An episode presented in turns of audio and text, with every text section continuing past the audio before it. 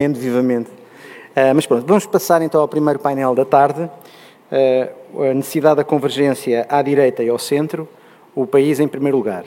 Para moderar este interessante painel, convidámos o Camilo Lourenço, pessoa bem conhecida e que colabora com o Mel e, e anfitrião do Mel Talks, a quem eu passaria imediatamente a palavra. Obrigado, Camilo, por teres vindo. Obrigado, Paulo.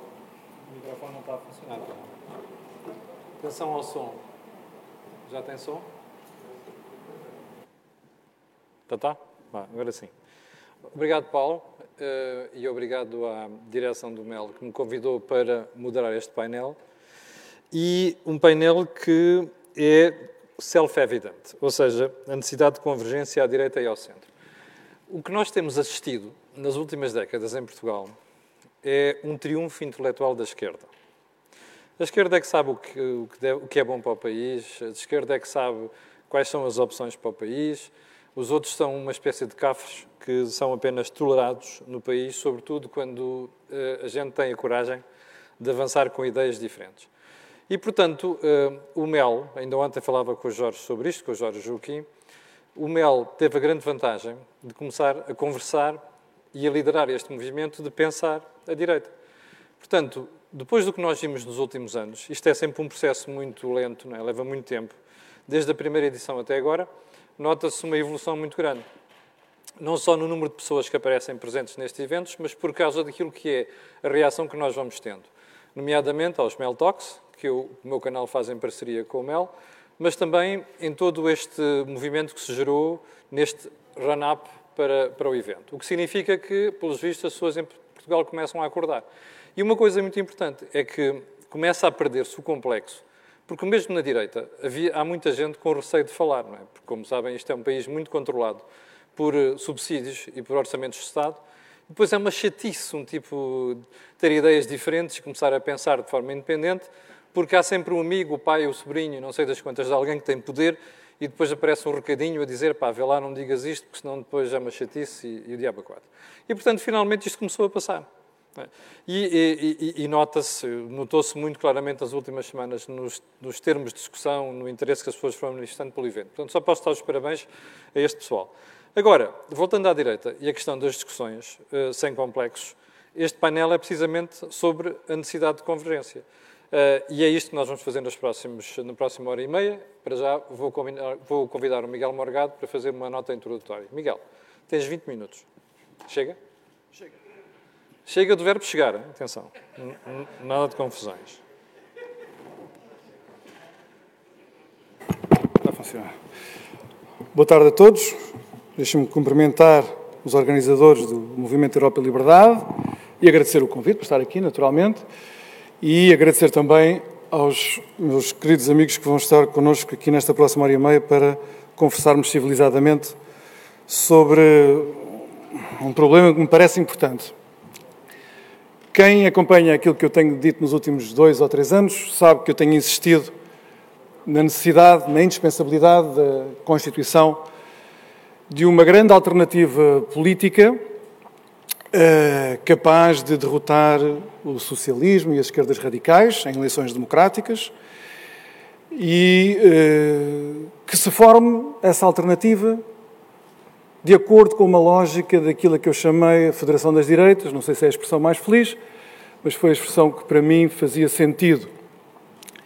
Nessa alternativa, valia a pena, segundo o meu entender, que as identidades ideológicas de cada um, de cada um dos portugueses, que não se identificassem com o socialismo nem com a esquerda radical, passassem para segundo plano, para que pudéssemos convergir, lá está, e nos mobilizarmos para uma alternativa de governação de Portugal, em torno de dois grandes eixos, o reformismo e o europeísmo. Era, por isso, uma alternativa eh, simultaneamente programática e normativa, quer dizer, que tem de incluir necessariamente um programa de políticas públicas, com uma determinada orientação, mas que também é uma alternativa de valores políticos. Os valores políticos de um Estado de Direito democrático, assente numa economia social de mercado, na linha da tradição europeia. Eu não vou repetir as razões que tenho andado uh, a repetir, enfim, a enunciar nestes últimos três, quatro anos, que, a meu ver, justificam não só a bondade deste projeto, mas também a sua indispensabilidade. Eu queria apenas escolher esta oportunidade para referir dois aspectos a que eu talvez não tenha dado o destaque que eles merecem. Em primeiro lugar, este projeto pressupõe que, uma vez colocado, uma vez apresentado, uma vez corporizado, coloca a cada um dos portugueses uma responsabilidade, a responsabilidade de escolher. Uma escolha que pode ser, evidentemente, somos portugueses livres, uma escolha de adesão, de adoção, de adesão a este projeto, em torno destes valores, em torno deste programa de políticas públicas, ou então uma escolha de rejeição. Agora, vale a pena sublinhar que cada um de nós deve saber responder pela escolha que fará, ou de adesão, de aproximação a, estes, a este conteúdo programático e normativo, ou também saber responder porque é que se vai afastar deles, porque é que conscientemente rejeita este conteúdo político desta alternativa de governação. Acho que este ponto é muito importante, tendo em conta o estado da discussão sobre este tema que existe em Portugal neste preciso momento. O segundo aspecto é, não é bem uma chamada de atenção, é propor um ângulo de análise deste, desta proposta, que, uma vez mais, eu não tenho dado devido destaque e queria aproveitar para destacar, e que, de certa maneira, se tornou mais evidente nos últimos tempos, quer dizer, à medida que o domínio do Partido Socialista sobre a sociedade portuguesa também se aprofundou. Deixa-me explicar num instante que ângulo de análise é esse. Todos os países, sobretudo os países democráticos, isto é, países que perfilham os tais valores de um Estado de Direito democrático assente numa economia social de mercado, precisam de poder aprender com os seus erros. E precisam também de escolher, de deliberar e escolher sobre as suas possibilidades futuras. Mas para isso é preciso que cada um desses países, é preciso que a sociedade de cada um desses países consiga identificar os erros, registá-los na sua memória coletiva, escrutiná-los e também tem de ser capaz de transmitir por sinais explícitos ao sistema político, aos titulares dos cargos políticos, aos representantes do povo, que aquele fracasso deveu-se a um conjunto de razões e que não se pode repetir e que, portanto, é preciso operar mudanças. Esse sistema de feedback, digamos assim, em que a sociedade retroage sobre ela mesma para poder-se conhecer a si própria e dizer este fracasso não se pode repetir, tratou-se de um fracasso e não pode ser repetido, vamos tratar de, das, das mudanças para evitar que isto aconteça outra vez no futuro. Isso, essas mudanças podem ser nas leis, nas instituições, nos titulares dos cargos políticos, eleições, em que já não escolhemos os antigos, escolhemos outros novos e por aí adiante. Mas isso é absolutamente necessário. E a outra parte que eu estava a dizer que também é absolutamente indispensável é que a sociedade precisa, cada uma das sociedades democráticas precisa de conceber a possibilidade, eh, possibilidades futuras, para o seu futuro, que sejam diferentes do estado de coisas atual, do estado de coisas presente. Ora, eu digo isto porquê? Porque parece-me que, em parte, não na totalidade, mas em grande parte, a paralisia a que assistimos, a paralisia do nosso país a que estamos a assistir, que estamos a testemunhar, deve-se, volto a dizer, em parte, não na totalidade, mas em parte, à nossa incapacidade, à impossibilidade que se gerou no país de conceber possibilidades novas, futuras, diferentes daquilo que temos. E, ao mesmo tempo, na tremenda dificuldade de registar na nossa memória, no nosso sistema social, fracassos, erros políticos, que merecem correção. Sobretudo quando esses fracassos e esses erros têm lugar sob a égide de governações socialistas. Nós temos de pensar sobre isto. Deixem-me dar um exemplo para ilustrar este problema que me parece particularmente relevante e é um exemplo que eu tenho de dar agora porque corro o risco de, mais tarde, ele já nem sequer fazer sentido. E digo agora porquê. Nós estamos, neste momento, a economia mundial está a atravessar já, aqui no final de maio de dois mil e vinte e um, um período de grande recuperação. E, portanto, nós temos este duplo efeito económico, o efeito do ressalto, não é? Acabar os confinamentos, portanto, o efeito do interruptor desligado e que agora está ligado, coisas que, atividades económicas que não podiam ter lugar e agora já têm, portanto, há esse efeito de ressalto, e há um efeito de euforia de despesa privada e pública que vai uh, expandir para números anormais, o produto, o consumo, o investimento, e previsivelmente nos próximos três, quatro semestres será assim pelo mundo inteiro, será assim certamente na América do Norte, na União Europeia, no Sudeste Asiático. Esta é a altura para fazer, para dar aquele exemplo que eu queria dar, que é um exemplo de balanço, um balanço de algo que aconteceu, precisamente porque vêm aí tempos que convidam a quem tem inclinações propagandísticas de reescrita do passado, de fazer apagar o que se passou no último ano e que não deve ser apagado da nossa memória coletiva, e que é o impacto em Portugal da epidemia.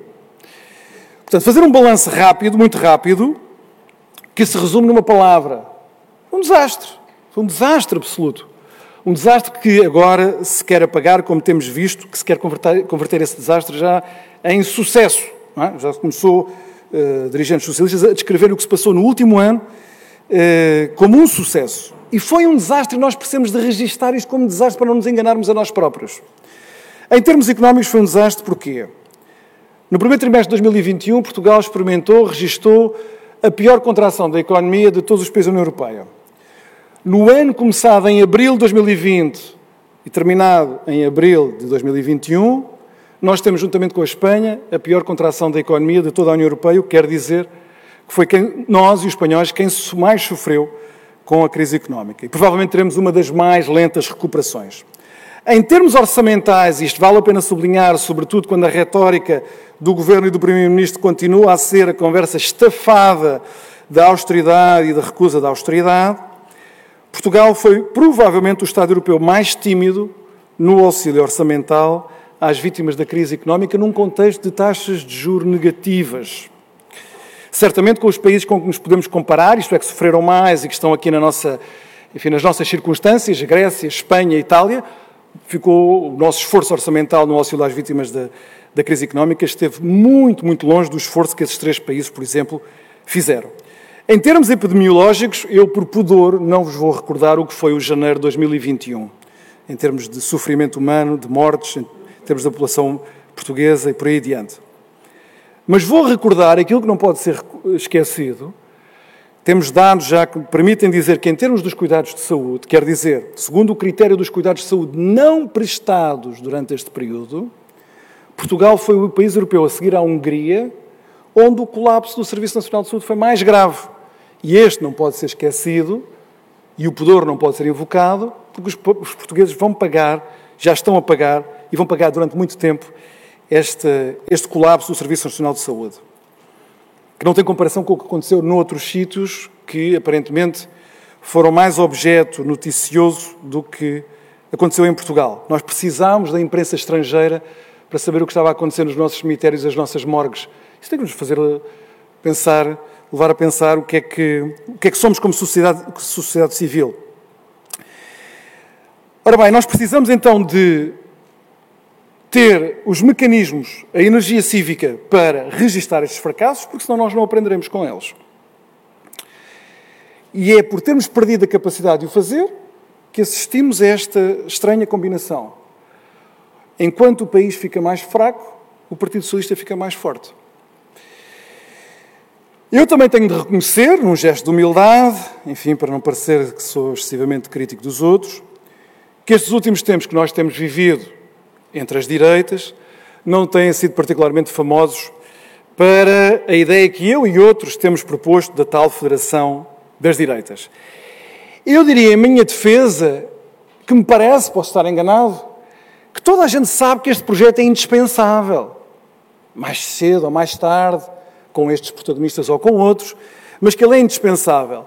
No entanto, há um conjunto de incentivos que faz com que, publicamente, quando os interlocutores das direitas têm de falar sobre isto, esta consciência da indispensabilidade, da absoluta necessidade da construção de uma alternativa dessas, desvanece, desaparece. Uns fazem-no por arcaísmos ideológicos, tudo lhes parece muito chocante, muito ofensivo.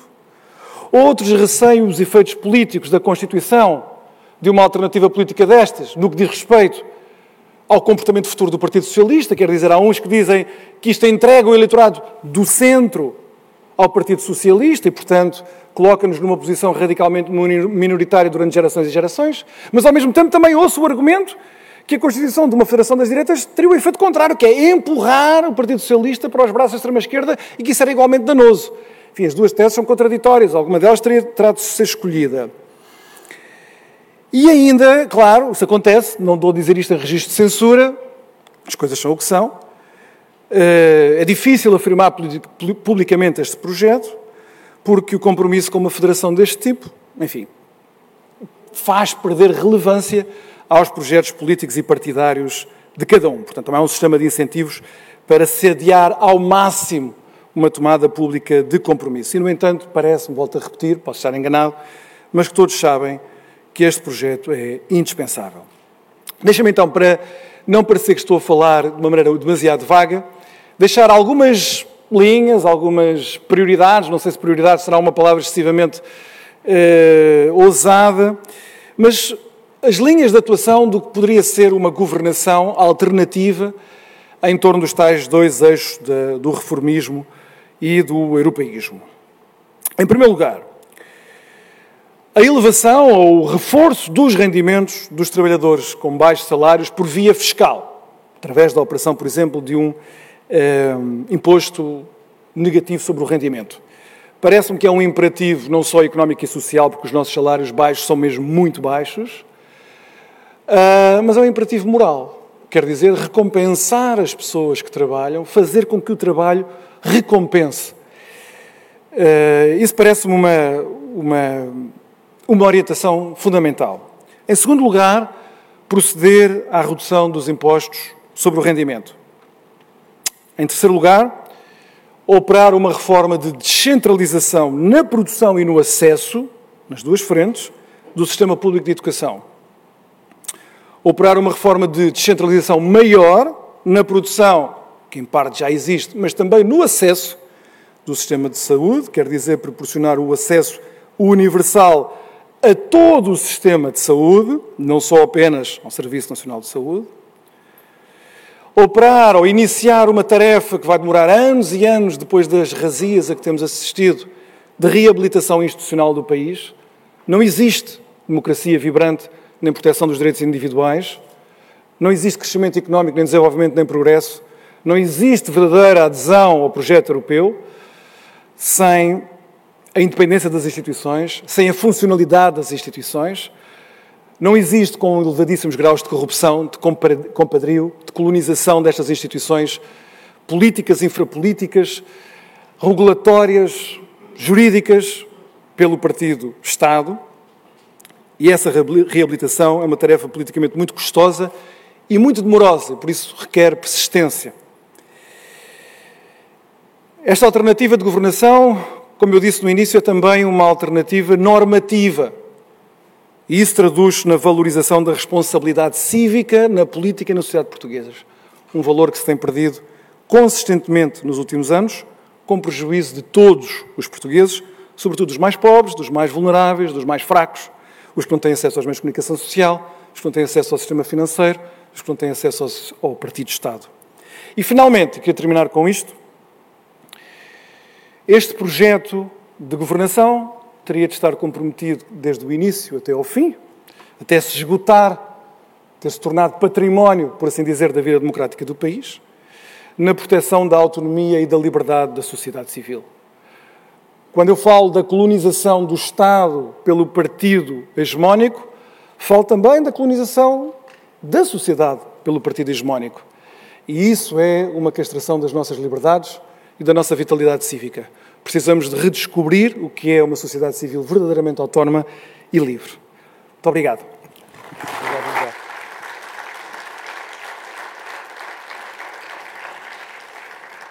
Pá, antes de mais, parabéns. Pá. Conseguiste fazer em menos de vinte minutos. Assinalável. Muito bem. Miguel, vamos seguir isto por ordem. Hum, não, podes falar mesmo daí. Inicial. É? é. Uh, Paulo. Então. Sim, fazemos? Bora, força. São cinco minutos. Estou só a cumprir regras. Também muito rápido, cinco minutos. Bem, antes de mais, cumprimentar-vos, cumprimentar-vos a todos, agradecer esta oportunidade de estar aqui, cumprimentar os meus colegas de painel e, na pessoa do Paulo Carmona e do Jorge Marrão, eh, agradecer profundamente a capacidade de mobilização, de convocatória que vocês têm demonstrado nestas iniciativas, o que é sinalizador Uh, uh, também uh, da vontade de debater, da vontade de partilhar uh, ideias, ideias boas para este país, e por isso muito obrigado pelo trabalho que têm feito. Depois pediram-nos para falar nesta tarde sobre convergência, convergência à direita. Uh, e eu há quatro perguntas que se me colocam logo quando falo de convergência à direita, e já responderei também ao Miguel Morgado, ao meu querido amigo Miguel Morgado, que tem algumas divergências com ele, como é sabido, mas nesta não, não é das divergências mais graves, mas ainda assim há quatro perguntas que se me colocam. Primeiro, se ela é de facto necessária, e perdoar-me-ão toda esta convenção à volta desta convergência à direita, mas eu questiono se ela é necessária. Depois, se é possível ou desejável, e por último, em torno de quê? E é muito importante este debate em, tor- em torno de quê, e o Miguel já abordou na sua intervenção inicial alguns dos pontos que, do meu ponto de vista, são absolutamente centrais para uma convergência à direita. Deixem-me também começar uh, por uh, vos dar a minha visão sobre aquilo que poderão chamar do elefante na sala. Na última semana, muita tinta correu sobre o assunto Chega. Eu entendo que, aquilo que devemos entender todos, uh, que o Chega é um partido de protesto. Tem um líder carismático, não o podemos eh, negar, eh, mas do meu ponto de vista não tem apresentado muitas ideias para o país, para ser brando eh, na adjetivação. De causa fraturante em causa fraturante vão construindo uma narrativa que no final não conta uma história de um país, um sonho eh, de país. E a verdade é que se sairmos das polémicas e do discurso de choque, temos verdadeiramente poucas ideias. Uh, há uma pergunta que me fica sempre, é que já repararam que quando temos que debater o Orçamento Geral do Estado, praticamente o André Ventura e o Chega desaparecem completamente do espaço mediático. Isto é também paradigmático daquilo que digo. A força do Chega, como partido de protesto, como partido de revolta, um, é capaz de congregar à sua volta os desiludidos, os descontentes. E aqui é importante todos nesta sala termos a capacidade de perceber que estes desiludidos e esses descontentes são os desiludidos e os descontentes do projeto de país que nós fomos capazes de entregar nos últimos quarenta anos. E é por isso mesmo que a força do Chega vem da ausência de alternativas que todos nós, no centro-direita, somos incapazes, temos sido incapazes de apresentar, de resposta a esses desiludidos e a esses descontentes dos últimos quarenta anos. Por isso eu não defendo, nem tão pouco, uh, me preocupo com cordões sanitários, com linhas vermelhas, com saber se estarei ou não estarei na mesma sala que o André Ventura ou com alguém do Chega. Uh, a minha preocupação é o meu P S D, o meu país, o P S D ser um P S D fiel com a sua história, fiel com os portugueses, porque sempre que foi fiel com a sua história e com os portugueses, o espaço dos outros partidos, infelizmente, uh, para esses partidos, torna-se limitado. Quando o P S D é capaz de ter essa agenda mobilizadora, o espaço dos outros partidos torna-se, de facto, limitado. E por isso eu estou absolutamente disponível, em campo aberto, em... numa sala como esta, para debater numa dialética saudável que devemos ter também no centro-direita, eh, termos um confronto de ideias e de soluções para o nosso país. Depois passamos eh, ao atual estado da direita, porque para partirmos para uma análise da convergência, temos que analisar o atual estado da, da direita. E aqui também uma nota prévia, se quiserem, histórica, uh, e aqui é, começa a divergência com o Miguel, porque, de facto, hoje estamos a falar de convergência simplesmente porque Pedro Passos Coelho deixou de ser líder do P S D. Porque, perdoar-me-ão, mas se hoje estamos a falar deste, deste conjunto alargado de movimentos, de partidos que nasceram no centro-direita, eles nascem precisamente quando o P S D foi incapaz de dar soluções aos liberais, foi incapaz de dar soluções aos mais conservadores, foi incapaz de dar soluções até aos, aos social-democratas mais empedernidos. E precisamente por isso, e existindo esta causa e efeito no centro-direita, com a orfandade deixada por Pedro Passos Coelho e o surgimento desta série de partidos. Vejam comigo de uma forma muito simples. O Chega, o André Ventura, militante do P S D, o Nuno Afonso, que hoje partilha aqui o palco connosco, ex-militante do P S D, mas podemos ir à Iniciativa Liberal, onde, onde por exemplo, o Miguel Ferreira da Silva, primeiro Presidente da Iniciativa Liberal, ex-militante do P S D, o Rodrigo Sarabé, ex-militante do P S D, o Paulo Carmona, ex-militante uh, uh, uh, do P S D, por que não uh, uh, dizê-lo, mas também o Bruno Soares, o candidato da Iniciativa Liberal a Lisboa. E, precisamente, Todos eles têm algo em comum, um traço comum, eram todos militantes do P S D. Ou seja, há três anos atrás, esta, esta convenção, este debate em particular da convergência das direitas, teria sido absolutamente desnecessário, porque eh, o P S D, como partido grande do centro-direita e alternativa de facto ao Partido Socialista, apresentava soluções, aquelas soluções que o, que o Miguel falou na sua intervenção inicial, e que de facto eram soluções com as quais os portugueses eh, eh, se reviam.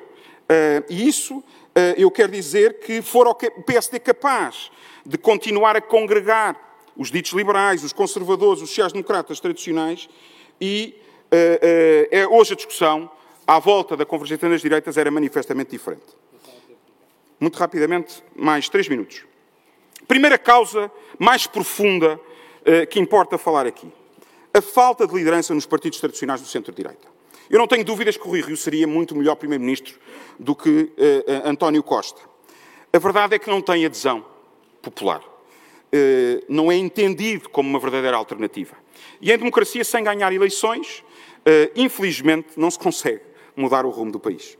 Mas este é um problema que a democracia interna dos partidos terá que resolver, e eu acredito que resolverá em breve. A outra razão, que merece mais análise, com mais profundidade, são as mensagens e os projetos que estes partidos de centro-direita têm vindo a apresentar. Eu considero que a direita se tem abstido absolutamente de marcar a agenda, vai a reboque sempre das propostas do governo e dos partidos da extrema-esquerda. Extrema-esquerda é o nome que eu atribuo à esquerda que hoje dá suporte a este governo e, de facto, o P S D e os partidos da, do centro-direita têm-se abstido de apresentar alternativas.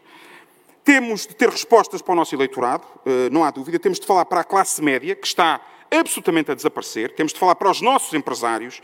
Temos de ter um discurso que vá ao encontro dos meios urbanos.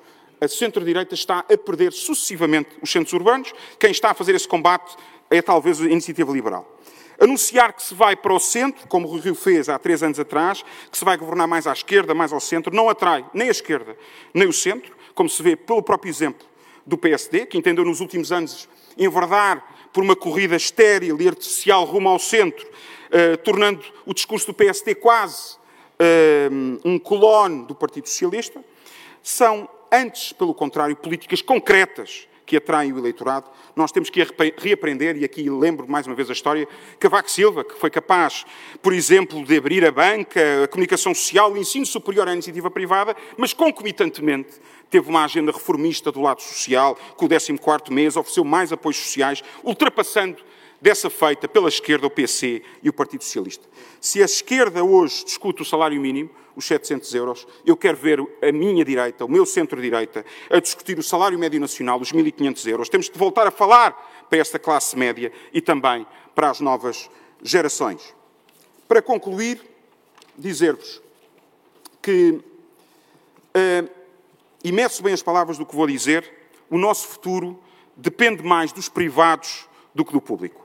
De facto, uh, temos tido quase uma alergia crónica à iniciativa privada. Eu entendo que o centro-direita tem que voltar a colocar esse tema na agenda. O serviço, por exemplo, no caso das P P Ps, é um exemplo cabal que nós, no centro-direita, não fomos capazes de cavalgar a onda das P P Ps, acabaram por completo. Era um serviço melhor, mais barato, e por questões puramente ideológicas, o Partido Socialista pôs fim a essa parceria. Eu digo, e digo sempre, melhor gestão permitirá maior e mais justa redistribuição. Infelizmente, não é isso que vemos atualmente no nosso país. Temos um governo do Partido Socialista sem estratégia, a governar ao sabor dos estudos de opinião e das birras do Bloco de Esquerda e do P C. Foi assim na privatização da TAP, a asneira está à vista, uma dimensão galáctica. É assim nas P P Ps da saúde, é assim nos transportes. Hoje a Carris opera ao dobro do preço dos privados. E por isso mesmo, só como exemplo, posso deixar esta incapacidade crónica, neste momento, do Partido Social Democrata, o meu partido, de apresentar soluções alternativas para estas áreas da governação, claramente. Duas notas finais, agora sim. Uma para a importância da educação. Temos urgentemente de recuperar o caminho do rigor e da qualidade. Mais uma vez, sem interessar se é público, se é privado, mas sim à qualidade e à eficiência da prestação de serviço. E aqui temos de ir ainda mais longe, porque não caminhar num regime fundacional, regime fundacional que já deu uh, uh, resultados de sucesso no ensino superior, temos que caminhar para dar mais autonomia às escolas. A competição entre escolas vai ser benéfica e gerar melhor qualidade. E a última nota para a urgência de mudar. Esse é um desafio que deixo. A classe média em Portugal está paulatinamente a empobrecer. Hoje o Rui Ramos dizia isso de manhã, dizendo que os partidos de esquerda alimentam-se do empobrecimento da sociedade e do engordar uh, do Estado. Uh, e por isso eu digo-vos que, estando a classe média a desaparecer, como vos disse, um, nós corremos o risco de, rapidamente, o centro-direita perder o nosso eleitorado natural e, com isto, ficarmos a falar unicamente para uma plateia privilegiada do país, o que, infelizmente, tem sido o destino deste centro-direita nos últimos três anos. Muito obrigado.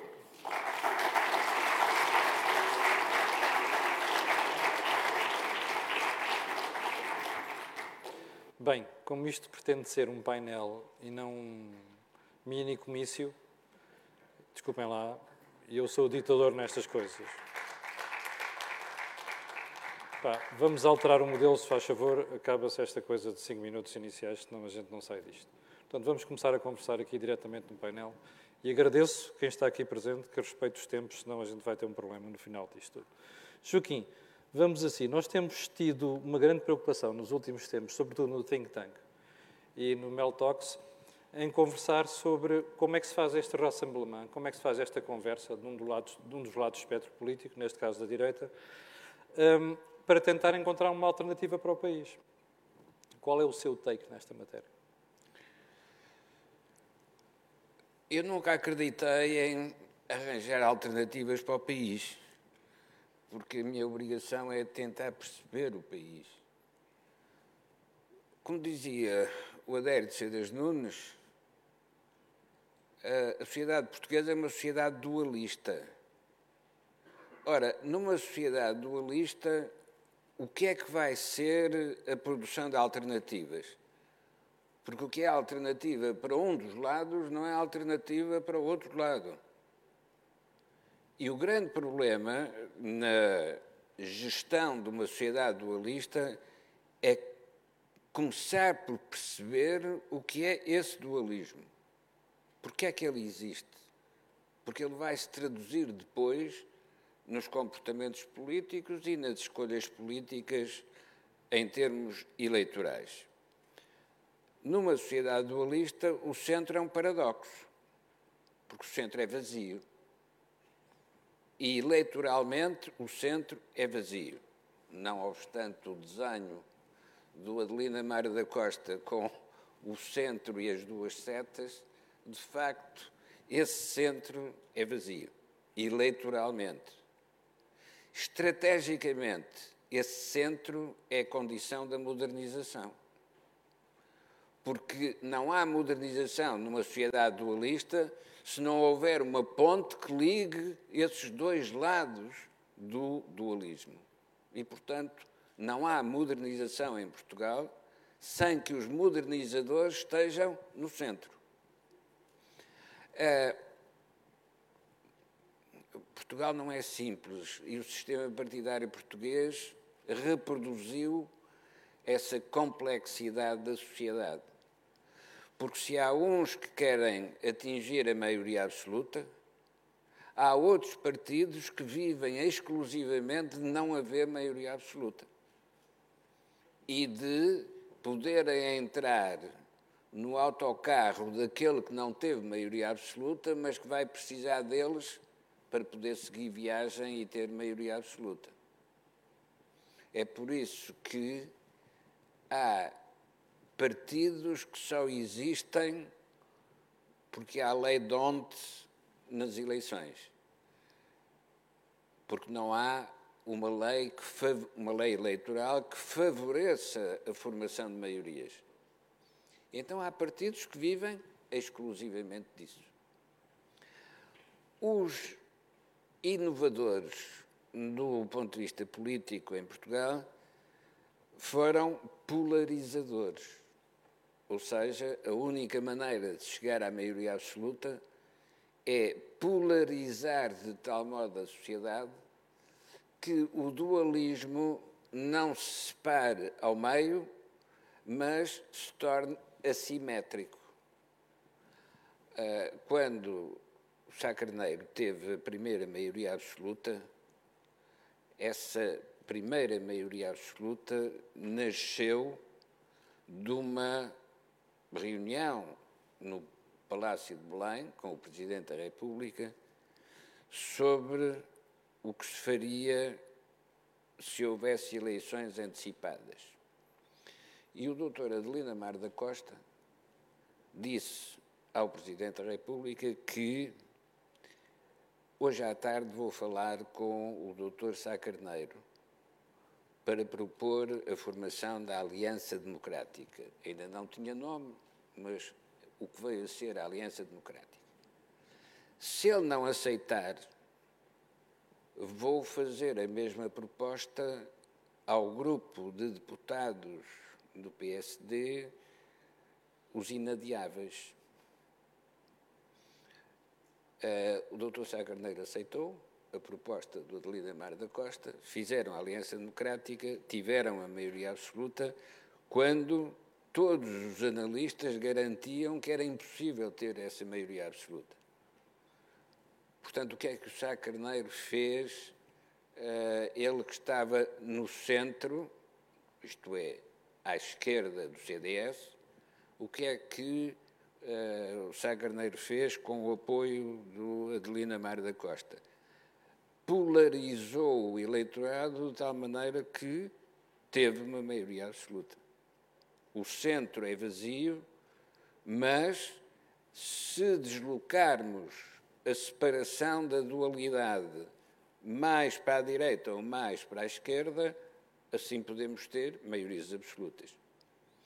Foi isso que assegurou a maioria absoluta ao professor Cavaco Silva, depois do P R D ter tido dezoito por cento e ter desaparecido nas eleições seguintes. É isto que explica, é esta mudança do eleitorado que explica a maioria absoluta sozinho do P S D com Cavaco Silva. Oh, Joaquim, isto é...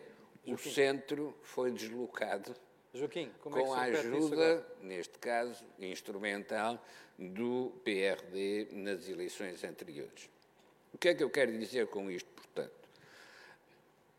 Não vale a pena fundar um partido em cima do centro, porque lá não há eleitores. Mas não se pode conduzir a política em Portugal sem ter a perspectiva do que é a posição central, que é aquela que junta os dois lados da dualidade, que é onde está o bloco de convergência estratégica. Os modernizadores estão todos lá. Isto significa que há uma entidade ou uma instituição na política portuguesa que é absolutamente essencial para fazer esta interpretação de, do dualismo da sociedade e do eleitorado e a necessidade de criar plataformas que permitam convergências de partidos. Essa entidade institucional, cujos poderes descritos na Constituição estão estritamente associados a esta função, é quem tem de assegurar o regular funcionamento das instituições democráticas e que é eleito por sufrágio direto e universal, e foi assim escrito na Constituição, depois do Pacto M F A-Partidos, expressamente para evitar que o Presidente da República fosse eleito pelo Parlamento e fosse a tradução dos equilíbrios parlamentares. Portanto, quer na sua origem, quer na sua legitimidade eleitoral, quer nas suas funções, o Presidente da República é aquele que tem de saber que a sociedade é dualista, que no centro não há eleitores e que é preciso criar plataformas interpartidárias, alianças, para que o eleitorado possa escolher essas propostas partidárias. Essa entidade é o Presidente da República. O Presidente da República não está lá para condecorar atletas e heróis. O Presidente da República está lá para que o país seja governável. E o país só é governável se compreender porque é que os eleitores são dualizados, porque são o produto da sociedade, e porque é que os partidos estão interessados, se forem pequenos, a que não haja maioria absoluta para eles poderem prestar o seu serviço e ser devidamente remunerados por isso quando contribuem para ter uma maioria absoluta, ou se um partido tem maioria absoluta. A responsabilidade do Presidente da República é preparar-se para o fracasso dessa maioria absoluta, porque em política não há vencedores eternos. Mesmo quando se compram os árbitros, há sempre quem perca os jogos e que tenha a ser substituído. E essa é a virtude da democracia. A virtude da democracia não é escolher heróis nem escolher competentes.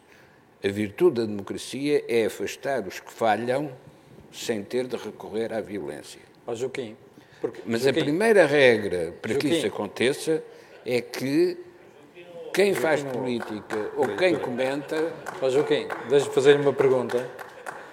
Porquê é que hoje, o Joaquim dizia há bocadinho que os partidos, há certos partidos que vivem, vivem do método D O N T, ou seja, da lei eleitoral.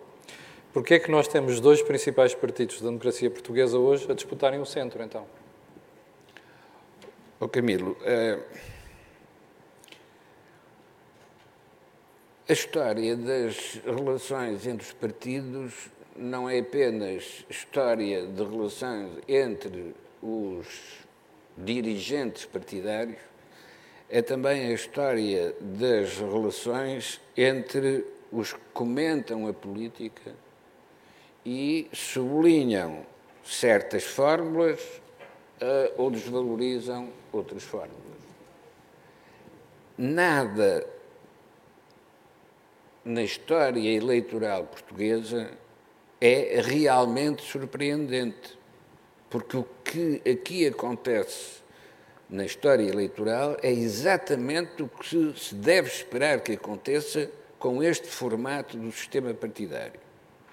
Os pequenos partidos sempre se especializaram em capturar os grandes para serem transportados sem precisar de gastar energia. O P C e o Bloco de Esquerda mostram claramente o que estão a dizer. O, o Louçã, há uns dias, dizia a existência do Bloco de Esquerda garante que não há maioria absoluta de nenhum partido. Traduzindo, isto significa que o Bloco de Esquerda tem sempre função, que é oferecer a maioria absoluta a quem não a tem. Portanto, nunca esconderam O, o, o que era o seu objetivo. Quando o Partido Comunista, em dois mil e quinze, declara ao, Afonso, ao António Costa que o P S só não será governo se não quiser, estava a dizer exatamente isto. Eu tenho aqui um serviço a prestar, você aceita o meu serviço e vai para o poder. É o que se chama um pacto faustiano. É um pacto feito com o diabo, mas não há outra possibilidade para se chegar ao poder. Deixa-me ir ali à, à Cecília. Nada disto é surpreendente. Cecília, hum, porquê é que o teu partido está a disputar o centro também, quando devia estar a disputar a direita? Digo eu. Olá, olá. Antes de mais, queria começar por cumprimentá-los a todos e, e começava, já vou à tua pergunta, porque eu acho que ela parte de uma premissa que não é verdadeira, mas eu antes acho que valia a pena, gostava de começar com uma provocação, porque uh, eu defendi uh, e defendo uma convergência à direita, mas eu acho que a pergunta deste painel, que é a necessidade de convergência à direita e ao centro do país em primeiro lugar, está posta ao contrário. Porque a primeira pergunta a ser feita não é se a direita deve ou não convergir. A primeira pergunta a ser feita é para que é que o país precisa que a direita convirja. E enquanto nós não conseguirmos pôr esta questão no seu devido lugar, eu acho que esta convergência está condenada, assim como uma proposta alternativa. E, portanto, eu acho que, em primeiro lugar, para ser direta, a direita tem que parar de se discutir a si própria, e eu não, eu não, não o farei nesse debate, e as suas diferenças, e tem que começar a discutir aquilo que quer para o país. E tem que ser clara, direta e imediata sobre aquilo que quer para o país. E eh, eu sugiro um exercício. Se nós sairmos daqui uh, e formos à rua e pedirmos a qualquer pessoa que nos diga em duas ou três palavras o que é que a direita quer para o país, uh, podemos chegar à conclusão de que há várias direitas e vários centros, o que é verdade, mas eu acho que vamos chegar à conclusão que não resulta claro. Eu acho que resulta claro aquilo de que discordamos, não resulta claro aquilo que queremos. E, portanto, a, a primeira coisa que as forças à direita têm que fazer, acho eu, é... Uh, mais do que perguntarem, e eu percebo a pergunta de uh, mas afinal, uh, para que eleitores é que nós estamos a falar? Para quem é que nós estamos a falar? A pergunta vai antes disso. Uh, a principal pergunta é o que é que nós estamos a dizer. Porque isso é que é fundamental. Nós não nos podemos deixar reduzir por, a uma coisa de nós depois de sabermos para quem falamos, sabemos o que devemos dizer. Porque o pressuposto disso é dizermos aquilo que as pessoas querem ouvir. A política não é isso. Isso é outra coisa que é diferente de política. A política é nós termos uma ideia, termos uma ideia de país e sabermos convencer os outros de que ela é melhor. É, isto é que é política. E enquanto nós não formos muito claros acerca disto, eu acho que a direita está condenada a discutir-se a si própria, ao invés de discutir um projeto de poder. Isto em primeiro lugar. Pois é, em segundo, eu deixava aqui duas... Uh, Duas coisas fundamentais em que eu acho que nós podemos afirmar um projeto alternativo. A primeira, numa palavra, é oportunidades. Eu acho que todos, de formas diferentes, é certo, mas todos aqui concordarão que a confiança de que as pessoas querem e podem aproveitar oportunidades, a confiança de que, as, de que o mérito deve ser premiado, de que subir na vida é uma aspiração legítima, essas ideias versus uma sociedade em que o Estado tudo presta e que, portanto, tudo igualiza, essas ideias, eu acho que de formas diferentes, mas encontram correspondência na direita. Mas é isso que a gente está a discutir aqui. É exatamente isso que a gente está a discutir. Mas então, eu acho que era importante que eh, nós começássemos a discutir como é que lá chegamos. E para além da conversa da carga fiscal e do crescimento económico anémico, com os quais ser excessivo e do crescimento económico ser uh, muito pouco, com o que eu estou absolutamente de acordo, mas que mais ou menos desapareceram durante a pandemia, há algumas coisas que nós vamos ter que ser capazes de dizer. Uma, acho eu, é na área da justiça, e não estou a falar aqui da justiça penal, embora ela também tenha muito que se lhe diga, mas estou sobretudo a falar da justiça económica. Nós não podemos sonhar ter um país que cria oportunidades sem investimento. E um país com investimento não pode ser um país em que demora cinco ou dez anos a cobrar uma dívida em tribunal e que provavelmente, se tiver um espertalhão do lado lá, nem a vai cobrar. Isto não existe. Em segundo lugar, e sobre a pandemia, eu chamo a atenção, o, o, a pandemia afetou de forma desigual.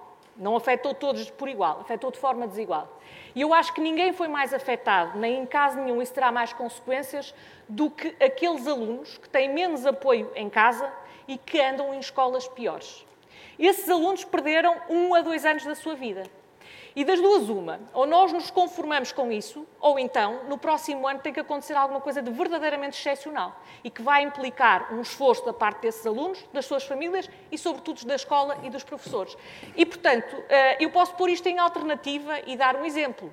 Eu acho que é mais importante discutir isto do que nós andamos a fazer de cobradores de promessas de um computador por aluno, que tem a sua importância, mas em que a direita está a concorrer com os extremos à esquerda sobre, para ser cobradora de promessas. Em segundo lugar, sobre o papel do Estado. Eu uh, fala-se muito em reformismo. Uh, nós continuamos a assistir não só a não, a não haver um programa reformista, como a haver na prática a reversão de reformas. E eu gostava de dizer que a direita não tem sido nada clara nessa matéria e de chamar a atenção como exemplo, para um exemplo, uh, que há uma ou duas semanas foi aprovada no Parlamento a reversão, mitigada e envergonhada é certo, mas a reversão de uma reforma feita, creio eu, em dois mil e treze, que se chama a Reforma das Freguesias. Daqui a mais ou menos meio ano, nós vamos assistir à criação, com o beneplácito de várias forças à direita, aliás, o C D S foi o único partido que votou contra, de centenas, de centenas de freguesias. E, basicamente, aquilo que se vê é isto acontecer perante, mais ou menos, apatia da sociedade e, sobretudo, do espaço à direita. Nós não podemos ser um espaço que quer menos Estado quando quer pagar mais impostos, mas que sempre que há um protesto a querer mais uma entidade, mais um lugar, mais um serviço, mais um funcionário, a ser o primeiro a estar lá a protestar. O que é que eu quero dizer com isto? Não pode ser...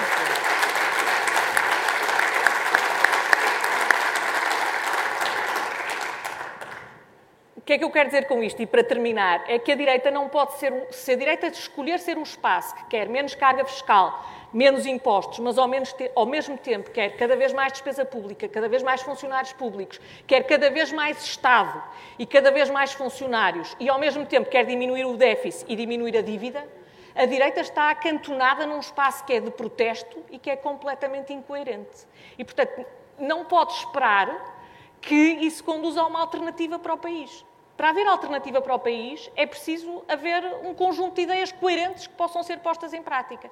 E eu acho que sem cada um e cada uma das forças ser absolutamente clara acerca deste caminho, é impossível depois percebermos o que é que nos junta.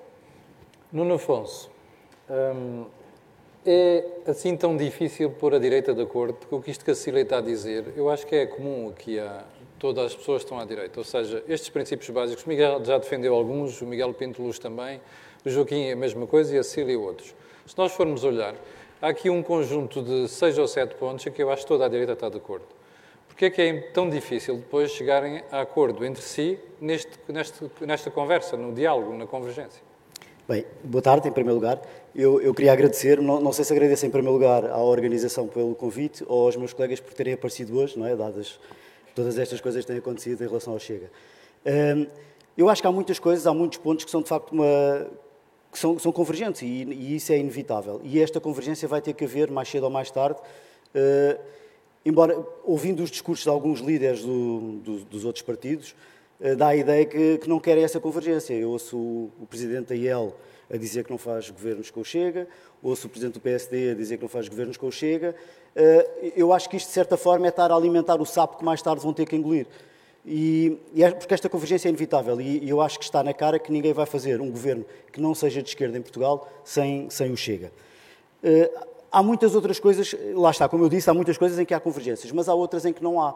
E uma delas é a questão da, da vergonha em assumir essa ligação ao Chega e assumir, não houve, por, por nós estarmos aqui. Mas é a mas vergonha há... em assumir a ligação ao Chega ou a vergonha em assumir que as pessoas são de direita? Uh, Também, também. Aliás, o, o líder do P S D disse que o P S D é claramente um partido de centro-esquerda. O C D S é um partido colado ao centro. A Iniciativa Liberal não é de direita nem esquerda, como nas palavras do próprio Presidente. Portanto, eu acho que há vergonha mesmo em assumir que se é de direita. E, aliás, o Camilo há pouco, provavelmente não, não notou naquilo que disse, mas quando o Miguel foi fazer o discurso, perguntou-lhe se chegava. E teve logo que fazer a referência, isto é o Chega ao verbo Chega. Não, mas isso foi para meter consigo, mas... Ah, não foi, não foi isso, e eu não, eu não levo a mal, sinceramente, mas, mas isso é uma das coisas... Bom, está... Miguel, deixa-me só dizer-lhe uma coisa. Eu sou das pessoas que está aqui no palco e com o Joaquim que não temos funções partidárias.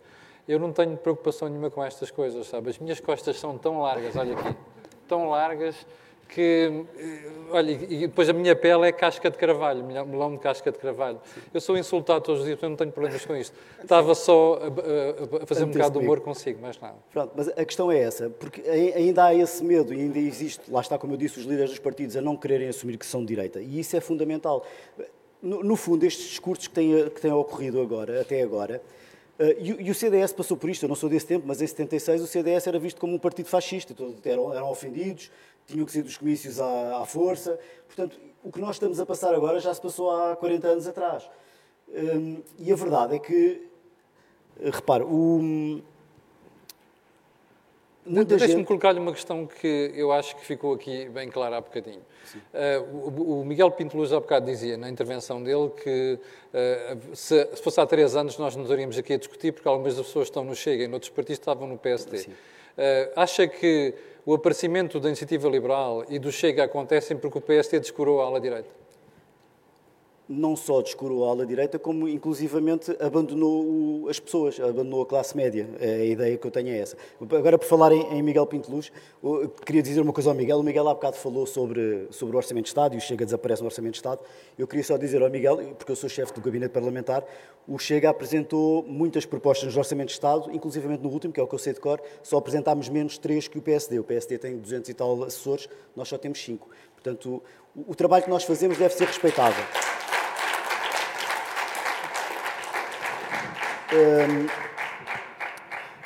Um, sobre isso, sim, sim, de certa forma o P S D abdicou de ser direita, se bem que o P S D sempre foi um partido centrista, não é? A social-democracia não é propriamente um movimento de direita.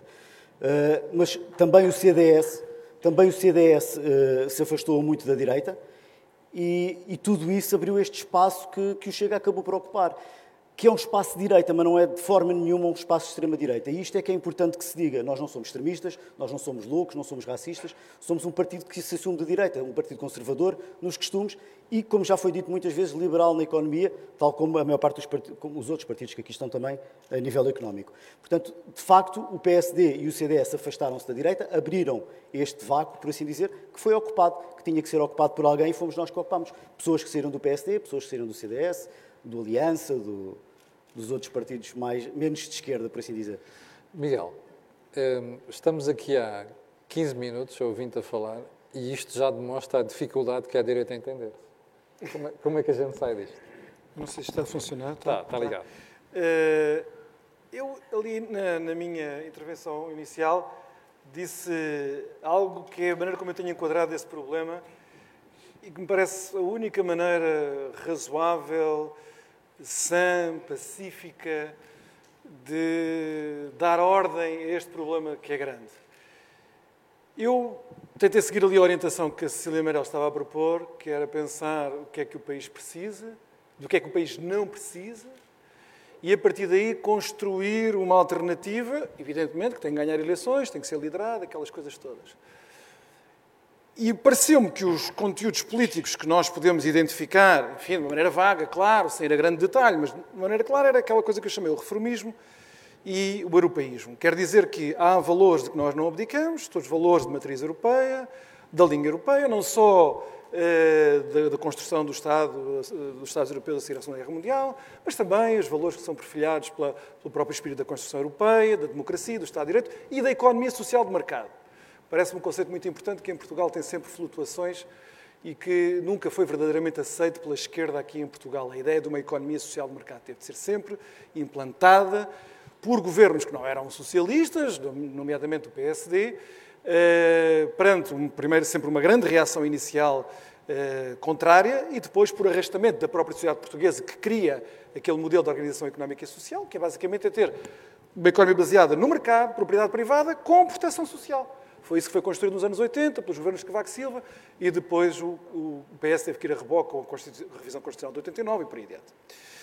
Uh, mas a maneira como eu tentei articular as coisas na intervenção inicial é dizer o seguinte: há estes conteúdos, portanto, se quiserem, a linha Cecília Meireles, há estes conteúdos que parecem que são importantes para o país, que enquadram uma ideia, uma possibilidade de futuro de país diferente daquilo que nós temos, mais próspero, mais justo, mais livre. Uh, e esses conteúdos, uma vez identificados, convocam cada um dos portugueses. Querem aderir? Não. São todos livres. Eu só digo é, então aceitem as responsabilidades por dizer que não.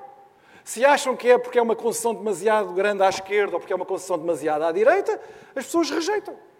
E são responsáveis por essa rejeição. Assim como nós temos de ser responsáveis, aqueles como eu, que propomos uma coisa deste tipo, por explicar, por responder por, por ser responsável por essa adoção desses valores e desses conteúdos programáticos. Eu acho que é tão simples quanto isto. Portanto, nós sabemos que as posições dos partidos flutuam muito ao longo da história. Nos últimos quarenta anos já tivemos um P S D para todos os gostos, um C D S para todos os gostos, enfim. Agora há novos partidos, se calhar também vamos ter um partidos do Chega e da Iniciativa Liberal no futuro, para todos os gostos também. Portanto, o que eu digo é, o que é importante não são as identificações ideológicas, não é o bater no peito de cada um dos líderes, que eu é que sei o que é que é ser direita, tu não sabes, não sei.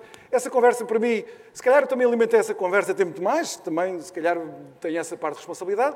Eu, para esse peditório, também já não dou mais. O que eu digo é, há este, este projeto político, se quiserem, que pode ser construído. Aquilo que eu disse ali eram ideias, prioridades que podem ser negociadas, podem ser discutidas, outras rejeitadas. Acho que aquelas são importantes e acho que podem ter o consenso das pessoas que não se revêem num projeto socialista de país. Daí de serem vagas também, que é para começarmos por alguma uma base de apoio. Agora, se quem não quer aderir, com certeza, tem que ser responsável por isso. E a responsabilidade aqui qual é? Como a mim me parece que só este projeto tem coerência, só este projeto tem viabilidade e só este projeto pode mesmo construir um Portugal melhor, quem o recusar porque está muito preocupado com o seu projeto partidário, com a pureza ideológica que defende, etcétera, então tem de ser responsável por dizer, olha, eu não adiro, eu não adiro, vou fazer guerra também a esse projeto e torno, objetivamente falando, não é subjetivo, não é no plano das intenções, mas objetivamente falando, torno-me um aliado do Partido Socialista e da esquerda radical. Nós vamos ser colocados perante esta escolha em todas as eleições. É o estado das coisas políticas que existem em Portugal. Não vale a pena a gente pôr a cabeça na areia, mas também não vale a pena vir com psicodramas, porque está-se tudo a tentar converter esta discussão num psicodrama. E eu também já não tenho paciência para psicodramas. Miguel, uh, o Joaquim falava na questão do centro, e se bem percebo, Joaquim e outras pessoas, o centro não existe para disputar politicamente eleições. Porquê é que o P S D disputa o centro com o P S? Bem, eu na minha intervenção já falei um bocadinho sobre isso, porque entendo que uh, este P S D, nos últimos três anos, decidiu verbalizar essa necessidade de recentrar. Uh, quando, do meu ponto de vista, tem que ser pelas ideias e pelo projeto mobilizador que vamos conquistar o centro e não dizendo e verbalizando de uma forma muito enfática. Isso que eu agora... percebo, mas porquê é que não arrepia caminho? Porque os resultados que já temos de lastro são maus. Claro. Isso, isso, Eleições, isso é sondagens... Também, por isso é que eu também referi... que isso é, cabe à democracia interna dos partidos resolver. E, portanto, eu hoje não tenho funções nenhumas no partido, o Miguel hoje também já não tem, e, portanto, uh, hoje cabe à liderança atual do P S D decidir esse caminho. Uh, agora, cabe-me a mim, enquanto militante do P S D, ter, ter espírito crítico e avaliar se o percurso tem sido um percurso virtuoso ou não. Do meu ponto de vista, não tem sido virtuoso. É absolutamente sectário, divide cada vez mais uh, o partido. O partido hoje está mais enxuto, mais pequeno, precisamente porque afastou um conjunto de, de formas diferentes de olhar para a sociedade. E aquilo que eu digo ao Miguel Morgado é, eu acho extemporâneo estarmos a falar de convergência à direita. Ou seja, o que, o que nós tínhamos... E, e concordo absolutamente com a Cecília, estamos a discutir demasiado a direita. O que nós, cada um de nós tem que fazer é reorganizar os seus partidos, nomeadamente o P S D, como partido liderante do centro-direita, capaz de mobilizar o eleitorado, com uma agenda reformista. Agora, se nós pusermos o carro à frente dos bois, que é fazer isto que o Miguel diz, nós estamos a fechar e a enquistar e não alargamos a nossa capacidade, nomeadamente o P S D, de ser um catch-all party, de ser o grande partido do centro-direita, que garante, com essa capacidade mobilizadora, ter melhores possibilidades de fazer Uma, de conseguir uma maioria de centro-direita. Depois dizer outra coisa, Camilo, já disseste várias vezes, porque é que a direita... Mas nos Açores entenderam, só não se entenderam. E não houve entendimento nenhum pré-eleitoral, nem houve nenhuma necessidade de fazer um grande debate da convergência das direitas pré-eleitoral. Antes, pelo contrário, o P S D apresentou um projeto eleitoral açoriano, foi a votos, todos os partidos foram a votos, e depois o Chega foi chamado a terreiro dizer assim... viabiliza um governo de centro-direita, não pertencendo a esse governo de centro-direita, ou não houver viabilizar a continuidade do empobrecimento do povo dos Açores por mais quatro anos. E o Chega disse, viabilizamos o governo de direita, mas não faz parte desse governo de direita. E aí foram as linhas vermelhas que o, que o José Manuel Bolheiro decidiu, decidiu colocar e o P S D dos Açores. Não me cabe a mim fazer essa avaliação. O que me cabe a mim dizer é que estamos a pôr o carro à frente dos bois. Hoje não temos lideranças no centro-direita carismáticas, mobilizadoras. Em política é preciso ganhar eleições. É preciso programa, é preciso programa. É preciso... Uh, ideias reformistas, é preciso ideias reformistas, mas é preciso também lideranças capazes. E por isso é que eu disse, só estamos a debater isto porque estamos a viver um antes saída de Pedro Passos Coelho e um pós saída de Pedro Passos Coelho. Com Pedro Passos Coelho estavam todos integrados, mas posso falar de Pedro Passos Coelho como posso falar de outros líderes, com José Manuel Durão Barroso, com, com, com Pedro Santana, outros líderes que, que, que o P S D teve, que eram absolutamente congregadores dos liberais, dos conservadores, dos social-democratas tradicionais, todos eles se sentiam integrados naquele partido. O P S D sempre foi isso, essa riqueza, essa multiplicidade de formas de olhar para a sociedade, que hoje não se vê, está absolutamente enquistado, são segregados todos aqueles que pensam de forma diferente, aponta-se o dedo, e depois invoca-se sempre Sá Carneiro. Invoca-se Sá Carneiro dizendo que Sá Carneiro fundou um partido de esquerda. Há fundadores, inclusive, que dizem, eu fundei um partido de centro-esquerda.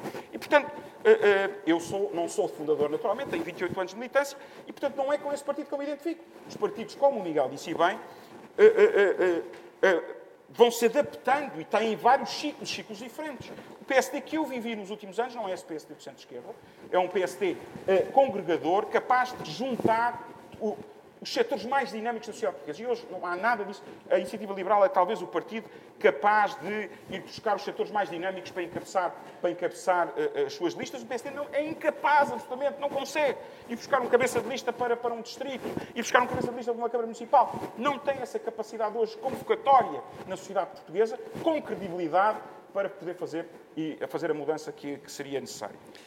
Joaquim, vamos tentar fazer disto um divã agora, para fazer um bocado de, psiqui- de psiquiatria, que é, eu pensava que nós, na direita, já tínhamos um conjunto de princípios em que estávamos absolutamente de acordo.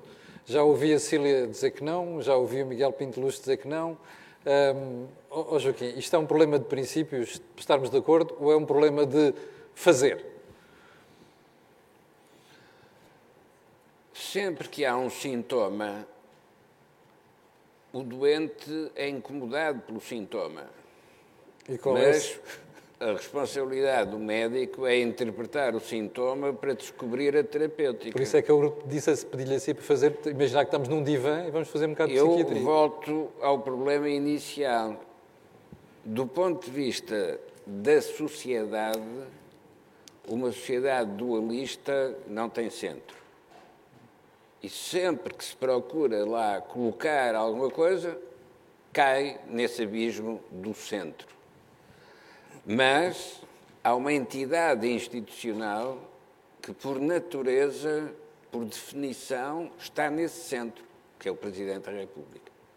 Não é possível discutir partidos políticos em Portugal ou lideranças políticas em Portugal sem considerar o que é que vai ser a reação do Presidente da República. E este é um dos paradoxos dos comentadores políticos em Portugal. É que conseguem falar de partidos sem falar do Presidente. E conseguem falar do Presidente sem falar de partidos. O sistema está integrado justamente para responder ao problema do centro. A proposta dominante da primeira versão da Constituição era que o Presidente fosse eleito pelo Parlamento.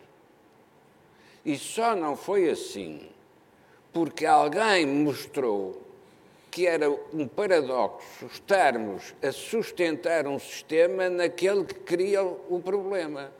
Ora, justamente se o Parlamento elegesse o Presidente, o Presidente só podia fazer, como aconteceu na Primeira República, aquilo que o Parlamento quisesse. Não, é eleito por sufrágio direto e universal. Isto é, é eleito pela sociedade dualista.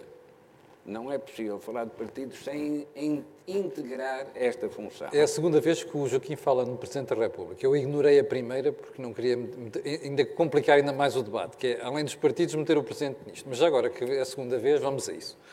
Então, e acha que a praxis do atual Presidente tem sido tendente a quebrar com esta coisa do centro? Todos vão para o centro e não há polarização?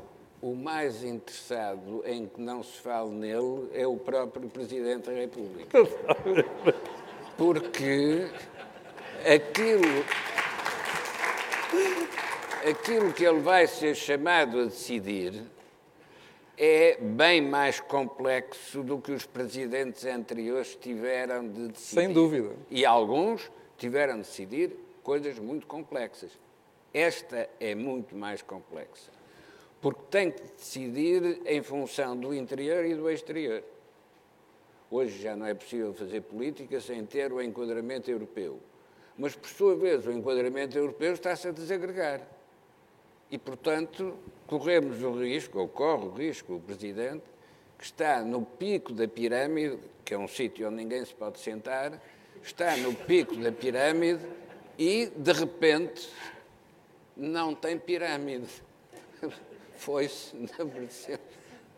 Uh, como... Cecília... Uh, diga, diga, Joaquim. Ia passar à Cecília, mas não tinha possível, não tinha acabado. Não, a minha mensagem é: façam as convergências que quiserem fazer, não esqueçam a função do Presidente. Mas as convergências não podem esquecer que o centro é vazio. No entanto, As maiorias absolutas de um só partido foram construídas exatamente em cima desse centro vazio. Portanto, não é um abismo, é qualquer coisa que pode ter uma ponte que ligue as duas partes. Não é por acaso que em dois mil e quinze Cavaco Silva tentou tudo para que o P S se aliasse uh, ao P S D de Passos Coelho e o P S recusou. Recusou em nome de quê? Em nome de levar no seu autocarro aqueles jovens do P C do Bloco de Esquerda e ficou muito contente com maioria absoluta. Agora vai ser confrontado com o resultado dessa maioria absoluta. Mas vai mesmo, Joaquim. Há dinheiro por tudo quanto é sítio. Não, é que... Normalmente a malta só acorda quando não há dinheiro. Na democracia o eleitorado só muda quando percebe que tem de escolher outra coisa sem recorrer à violência. Antes disso o eleitorado não muda. Cecília, imagina que nós tínhamos eleições daqui a um mês e saía uma composição partidária no Parlamento em que a direita tinha maioria. Eu já ouvi o Miguel chegar aqui, tal, uma lança no chão. Já te ouvi a ti, tal, outra lança no chão. Já ouvi o Nuno, outra lança no outro lado. Vocês, como isto está, conseguiam entender-se para fazerem um governo? Bom, eu, eu acho que deixei claro há bocado que eu acho que mais importante que isso era que isso ficasse claro antes dessas eleições. Ou seja, que o que cada um quer ficasse claro antes das eleições. Mas eu voltava um bocadinho atrás. Mas eu acho que isto, está, isto é um, um dado adquirido. Eu, eu não, mas eu, eu não acho que seja nada Sim. claro. Aqui é que eu discordo, porque eu não acho que haja uma discordância uh, entre algumas forças, não todas, à direita sobre princípios, mas acho que uh, depois isso não é transportado para a prática. E, sobretudo, é isso que explica, tu há bocado falavas em, em divã, a, a direita tem que sair muito rapidamente do divã e começar a discutir o país, porque senão uh, temo pelo pior. E o que é que eu quero dizer com isto? Primeiro, eu acho que esta maneira de, que se instalou, e que já vai há alguns anos, de, de pôr as coisas um tanto inquisitorial, de uh, quem é que é verdadeiro, verdadeiramente de direita e quem é que não é verdadeiramente de direita? Bom, eu sou de um partido, como se dizia aqui, que eh, nasceu debaixo de bala. Ia haver sedes incendiadas, ia haver agressões. E, portanto, acho que, que aprendi com essa tradição e, portanto, tenho a suficiente autoconfiança para não reconhecer a ninguém a autoridade para me passar atestados de direita ou do que quer que seja. E, portanto, eu acho que a direita tem que se passar de se pôr, cada força política diz eu é que sou a verdadeira direita e as outras não são. Isto não é Inquisição. Isto não é Inquisição. Nem pode ser. Até porque há várias direitas e convém que, que, que saibamos perceber isso. Mas, mas foi por isso que eu te fiz a pergunta, porque eu, eu, nesta sala, em meia hora, descobri de facto que existem uma série de direitas, mas a pergunta é mesmo essa. Tu conseguias entender de C D S, P P, com estes partidos, se houvesse uma eleições agora e houvesse uma maioria de direita? Bom, a questão não se coloca exatamente a mim, mas eu acho que é perfeitamente possível estes partidos entenderem-se. Mas acho que a maneira como os debates são postos, que é quem é que é verdadeiramente direita e quem é a direita fofinha e quem é a direita corajosa... Mas não é o que estamos a fazer não, não, aqui. Não, não, não, mas eu, eu gostava de chegar ao fim nisto. E uh, esta questão de quem é que se senta, quem é que não se senta, este é o maior frete ao P S que eu já vi em toda a minha vida. E é feito... E é feito... É preciso que tenhamos essa consciência... E é feito, obviamente, pelo próprio P S, que tem um interesse nisso, mas também é feito por forças que querem ter um momento de autopublicidade e que também têm um interesse direto nisto. E, portanto, uh, convém que entendamos isto. Eu não dou para esse peditório, não vou dar para esse peditório e, portanto, antes de nós sabermos se nos conseguimos entender ou não, o que nós queremos saber é para onde é que cada um quer ir. Enquanto todos não forem claros acerca disso, eu não sei como é que as pessoas podem entender sem serem claras acerca do caminho. E, eu, para mim, o problema de base é esse. Clareza acerca do caminho. Cada um tem que saber para onde é que vai, sem ter medo que lhe digam se é de direita, se não é de direita, se, se é fofinho, se não é fofinho. Isso são coisas uh, que, quando a direita, a única coisa que tem para dizer de concreto é quem é verdadeiro e quem não é verdadeiro, e são afirmações morais ou de indignação, Uh, nada disso tem consequência. E eu não conheço nada que seja mais inconsequente para o país do que meras afirmações de indignação ou de protesto. É isto que eu acho que está a faltar, um caminho. E deixei aqui alguns exemplos do que eu acho que pode ser um caminho. E, note-se, eu sei que todos os partidos e todas as forças à direita têm as diferentes visões sobre várias coisas que eu aqui falei.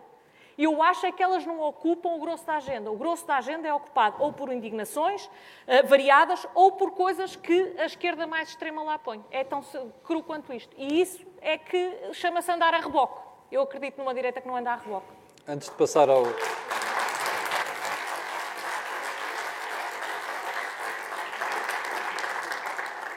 Antes de passar o Nuno Afonso, eu devo dizer que vou sair daqui deprimido, porque eu pensava que, de facto, havia um conjunto de princípios que definiam aquilo que era o ideário, o ideário de direita e dos liberais. E que era apenas uma questão de conversa entre as pessoas para se entenderem. Mas estou a ficar ainda mais preocupado, porque já percebi que não existem esses princípios. Nuno Afonso, então não temos common ground para estar a discutir. Não, eu ao ouvir que... o Miguel, o Pinto Luz, ao ouvir a Cecília, descubro que não temos common ground. Eu acho que, em primeiro lugar, o ponto em comum tem que ser o nosso país. E acho que o, o nós queremos o melhor para Portugal ah, tem que ser o ponto em comum. Mas isso é muito vago, ou não? É muito vago, sim. Temos que ser concretos. Sim. Mais concreto. Eu acho que fazer frete ao P S é fazer uma cerca sanitária ou tentar excluir ou minorizar um partido que nas sondagens tem quase oito ou nove por cento. E isso é que é fazer um frete ao P S. Uh, ao P S e à esquerda toda. Porque nós, o, o, o Primeiro-Ministro fez, deu uma entrevista há pouco tempo em que lançou uma armadilha ao Presidente do P S D. E o, P S, e o, e o Presidente do P S D tem caído nessa armadilha. Quando ele diz que o perigo é a infiltração do Chega no, no P S. Ele está-lhe a criar essas armadilhas e o que é certo é que o P S D está a cair nessa armadilha. E isso é que é o frete que está a ser feito ao P S e o P S agradece imenso. E o, e o, e o nosso Primeiro-Ministro, sendo uma pessoa inteligente como é, lança essas armadilhas e os outros caem. Portanto, o frete está aí. Quanto à convergência, eu acho que na política há uma coisa que é, que é fundamental, que é a coragem. E é preciso ter coragem para abordar certos assuntos que tocam no eleitorado de direita e que, com, com os quais o eleitorado de direita se identifica e que os outros partidos não têm tido coragem para tocar. E a questão é essa, porque é preciso alguém tocar na questão da imigração, é preciso alguém tocar na questão da lei da nacionalidade, é preciso alguém tocar na questão da subsidiodependência de facto e não há ninguém que tenha a coragem de o fazer. E mais, o único partido que tem coragem... O único partido que tem a coragem para o fazer é o partido que é ostracizado pelos outros de direita. E daí, se calhar, não haver o common ground. Porque enquanto os partidos continuarem a fazer o frete ao P S, o Chega vai continuar isolado, vai continuar com as suas lutas, e independentemente da maneira como as coisas são ditas, ser a mais correta ou não ser, portanto, eu sou do mesmo partido, mas dentro do partido há pessoas com maneiras diferentes de ver os mesmos tópicos, mas uma coisa é importante, é preciso ter a coragem para falar destes temas, porque estes temas são fraturantes para a sociedade portuguesa e são estes temas que têm feito o partido Chega a crescer e, se calhar, o espaço de direita que está a aumentar para o nosso lado tem a ver com o facto de nós sermos o único partido em que as pessoas olham e dizem não, este tipo tem coragem para falar disto. Miguel, isto está difícil. Está difícil chegarmos a entendimentos nesta área. Eu comecei por dizer há pouco, quando falei ali na intervenção inicial, que não estava a ser famoso, não é? Não sempre estavam uh, árduos para isso. Eu acho que, uh, enfim, há sempre estas grandes dificuldades uh, em todas as democracias, quando o espaço político está em crise, como é que ele se reergue. Acho que o, o Miguel também tem razão quando diz que, no fundo, isto depois também se resume, se há lideranças que são capazes de entusiasmar os portugueses, evidentemente, isso é um fator que nós não podemos excluir aqui. Agora, eu é que não, não me parece que seja, primeiro, a minha vocação neste momento andar a discutir as lideranças, nem do meu partido e muito menos dos outros, onde eu não quero uh, uh, interferir, nem, nem, ser, nem, nem presumir nas minhas palavras que eu estou a tentar interferir na vida interna dos partidos. Uh, já tive a minha dose de discussões no meu partido a esse respeito. Uh, e fiquei numa posição minoritária, portanto também tem que saber respeitar isso, não é? Parece-me que não é assim tão difícil nós acertarmos uh, num programa reformista e no apuramento da consciência de que as coisas correram ao país mal nos últimos vinte ou vinte e cinco anos, não por acaso, não por razões acidentais, mas porque foram feitas determinadas escolhas políticas que atrofiaram as nossas capacidades coletivas na economia, na sociedade, nas instituições. Portanto, há pouco falava-se nas, nas, nas reversões das reformas. É preciso uh, reverter o espírito das reversões das reformas, é preciso dar a possibilidade de Portugal pensar em possibilidades diferentes. Acho que esse é um grande problema que ocorre hoje, quando as pessoas perguntam, então, mas como é que o país a atravessar uma, uma situação tão difícil e o Partido Socialista com sondagens tão elevadas? Uh, bem, e a resposta que normalmente me dão, quando eu faço essa pergunta, uh, para saber a opinião das pessoas, a resposta que normalmente as pessoas dizem, ah, é porque as pessoas também acham que não há grandes alternativas e tal. Esse era o meu ponto, não é? Nós não, não é só uma questão de não termos alternativa à liderança, no governo, no António Costa, e as pessoas não considerar incredível os outros protagonistas políticos. Não é só isso. A grande dificuldade no país é o país acreditar que não tem de estar condenado, por exemplo, a ser, daqui por dez, quinze anos, o país mais pobre da União Europeia. Até por uma razão muito simples, e eu acho que isso é uma aprendizagem que nós todos temos de fazer. Eu sou suficientemente velho, ou não suficientemente velho, depende agora da perspectiva, para me recordar que os nossos anos oitenta, certamente a segunda metade dos anos oitenta, não foi assim.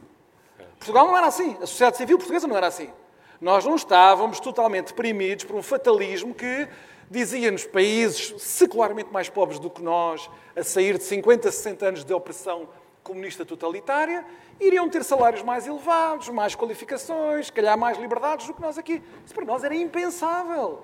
Eu lembro-me de ir de férias para, com os meus amigos na, na altura de Setúbal, aos países de leste, tinham acabado o muro de Berlim, as coisas eram baratíssimas lá, nós íamos de férias, pegávamos num carro e íamos para lá. E, e, e alguns deles eram, enfim, amigos meus, com trabalhadores do setor privado, salários muito baixos, etcétera.